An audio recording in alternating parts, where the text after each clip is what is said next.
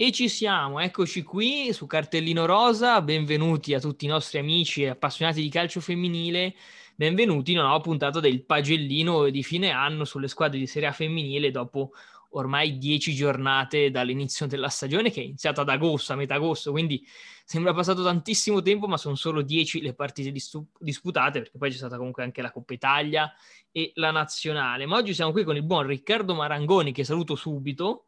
Ciao Mattia, ciao a tutti. Per parlare della Roma, che forse è una delle squadre eh, più de- che stanno più deludendo in, questo, in, questa stagione, magari insieme alla Fiorentina e al Napoli, di cui abbiamo già parlato eh, nei giorni scorsi, perché la Roma occupa addirittura la settima posizione, Enrique, addirittura la parte eh, destra esatto. della classifica, che era inimmaginabile quest'estate, no? Insomma, come, come l'hai vista in questa prima metà di stagione questa squadra? Esatto, beh, una Roma che partiva con l'obiettivo delle scorse stagioni, quindi provare l'impresa, comunque il livello è più basso rispetto alle altre, però provare l'impresa del secondo posto, comunque mantenersi sul terzo e quarto. Ricordiamo che viene da due stagioni con un quarto posto dove è stata confermata Bavagnoli. Quest'anno qualcosa non è andato rispetto agli scorsi anni, c'è meno gioco, meno, eh, meno attacco, si, si, vede, si vedono comunque meno gol davanti e i risultati faticano ad arrivare, come ad esempio eh, non sono mai arrivate due vittorie consecutive, quando lo scorso anno ne sono arrivate ad esempio quattro ben due volte, e, e le vittorie sono arrivate comunque con Bari, Verona e San Marino. Contro le top non ha mai vinto, eh, anzi si è riconfermata la goleada solita che vediamo delle giallorosse contro la Juventus.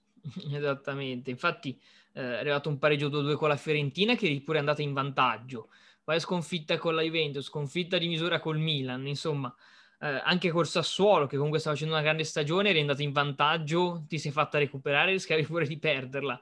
Eh, c'è proprio un problema mentale e fisico di questa squadra, non riuscire a mantenere un risultato, non riuscire a imporsi anche fisicamente sugli avversari che magari stanno tutte meglio. Comunque la Roma quando c'è stato il primo lockdown nazionale non ha ripreso gli allenamenti una volta che si poteva. Le uniche squadre erano Sassuolo, Milan e Juventus. Forse anche questa cosa sta un po' pesando.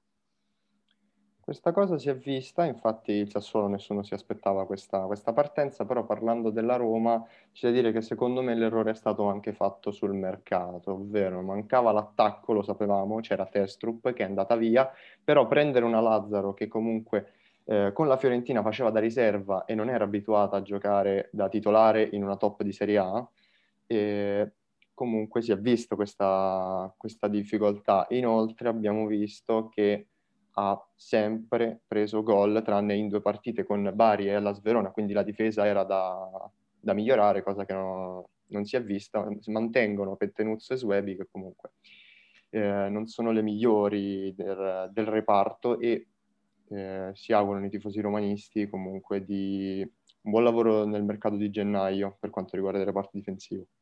Assolutamente, perché appunto Lazzaro si è segnato tanto all'inizio, soprattutto all'inizio, però spesso troppo discontinua e adesso sono ben tre partite che, che non va in gol. Si è svegliata un po' di più Anna Maria Serturini, che al contrario era iniziata un po' sottotono, ma adesso è esplosa e continua a segnare nonostante magari i risultati negativi della squadra. E lei, secondo te, è la migliore in questo momento della Lupa?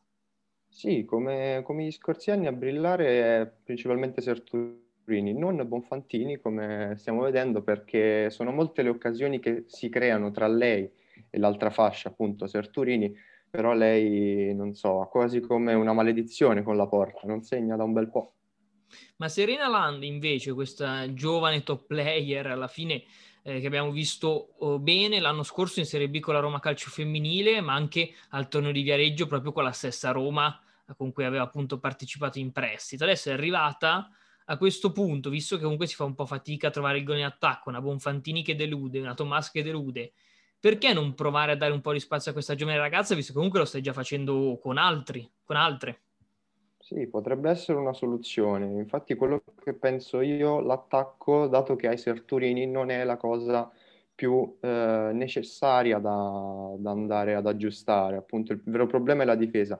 Quindi magari cercare delle soluzioni in panchina, come hai Serena Landa, che lo scorso anno tu hai parlato del torneo di Viareggio, è arrivata anche in finale contro la Juventus, potrebbe essere una, una, buona, una buona soluzione magari da provare in partite che sembrano più agevoli, come tra poco ci sarà di nuovo il Pink Bari, sarà una trasferta, però eh, ci sarà di nuovo il Pink Bari o comunque con l'Empoli che non passa adesso un buon periodo rispetto all'inizio dove l'abbiamo visto molto bene, potrebbero essere delle ottime occasioni per Serena Landa.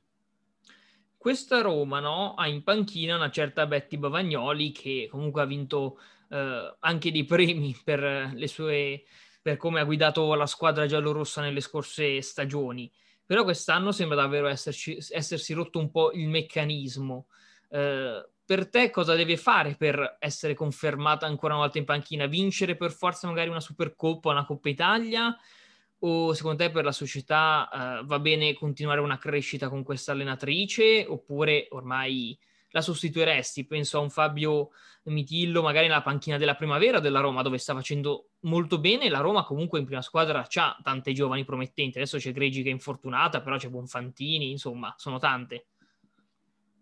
Sì, continuare con Bavagnoli per la Roma adesso come stanno le cose sarebbe una decrescita più che una crescita. Vincere una Coppa Italia potrebbe significare qualcosa, però il vero obiettivo della Roma sappiamo che sono le posizioni importanti in campionato, quindi o arrivano ottime vittorie o eh, secondo me, non dico a gennaio, però a fine stagione il posto di Bavagnoli è in discussione certamente. Tu, tu, magari come vedi un po' tu il calcio, preferiresti vederla mandare via solo una volta a fine stagione o magari, vista anche come essere la classifica in campionato, magari sostituirla prima in modo che l'allenatore subentrato possa già iniziare un percorso, conoscere la squadra prima di doverlo magari a fare l'anno prossimo, prima di una stagione che magari potrebbe appunto influire sulla stagione stessa della, della formazione giallorossa. Io personalmente per eh, gli esoneri sono solamente in situazioni drastiche, cosa che la Roma comunque sì è in crisi, però non del tutto. Quindi eh, darei ancora fiducia a Bavagnoli, però andando, come dicevo prima, sul mercato. A Bavagnoli quest'anno non è stata data una rosa per fare il quarto posto con un Sassuolo che è in forma o un Empoli che ha iniziato benissimo. Appunto. Adesso siamo in chiusura no? per questo pagellino, ma non è un pagellino se non c'è il voto comunque.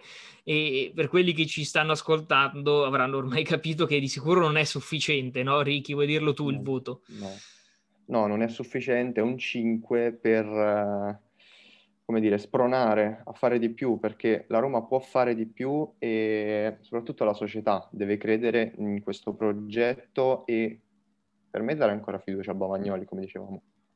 Assolutamente, comunque ricordiamo, questo è il voto della prima parte di campionato, eh, perché è un pagellino, poi ci sarà ovviamente tutta la seconda che ci porterà fino a maggio con i risultati finali della classifica e anche comunque la Coppa Italia, ma soprattutto già a gennaio ci sarà la Supercoppa dove la Roma sfiderà in semifinale la Juventus. Tu come la vedi? Può esserci tanta rabbia e voglia di riscatto o vedremo una situazione tipo in campionato dove ovviamente però gli obiettivi erano già diversi? Ma penso la rabbia e la voglia di riscatto c'è sempre, specialmente quando prendi tanti gol come la trasferta a Vinovo che abbiamo visto poche settimane fa. Quindi eh, la Roma non è solita fare queste botte di rabbia, però è quello che sperano tutti i tifosi e che dovrebbe fare la Roma in un'altra competizione dove è ancora tutto aperto. Assolutamente. Allora io ringrazio il buon Riccardo Marangoni che mi ha fatto qui compagnia per parlare un po' inizio stagione delle giallorosse. Grazie Mattia.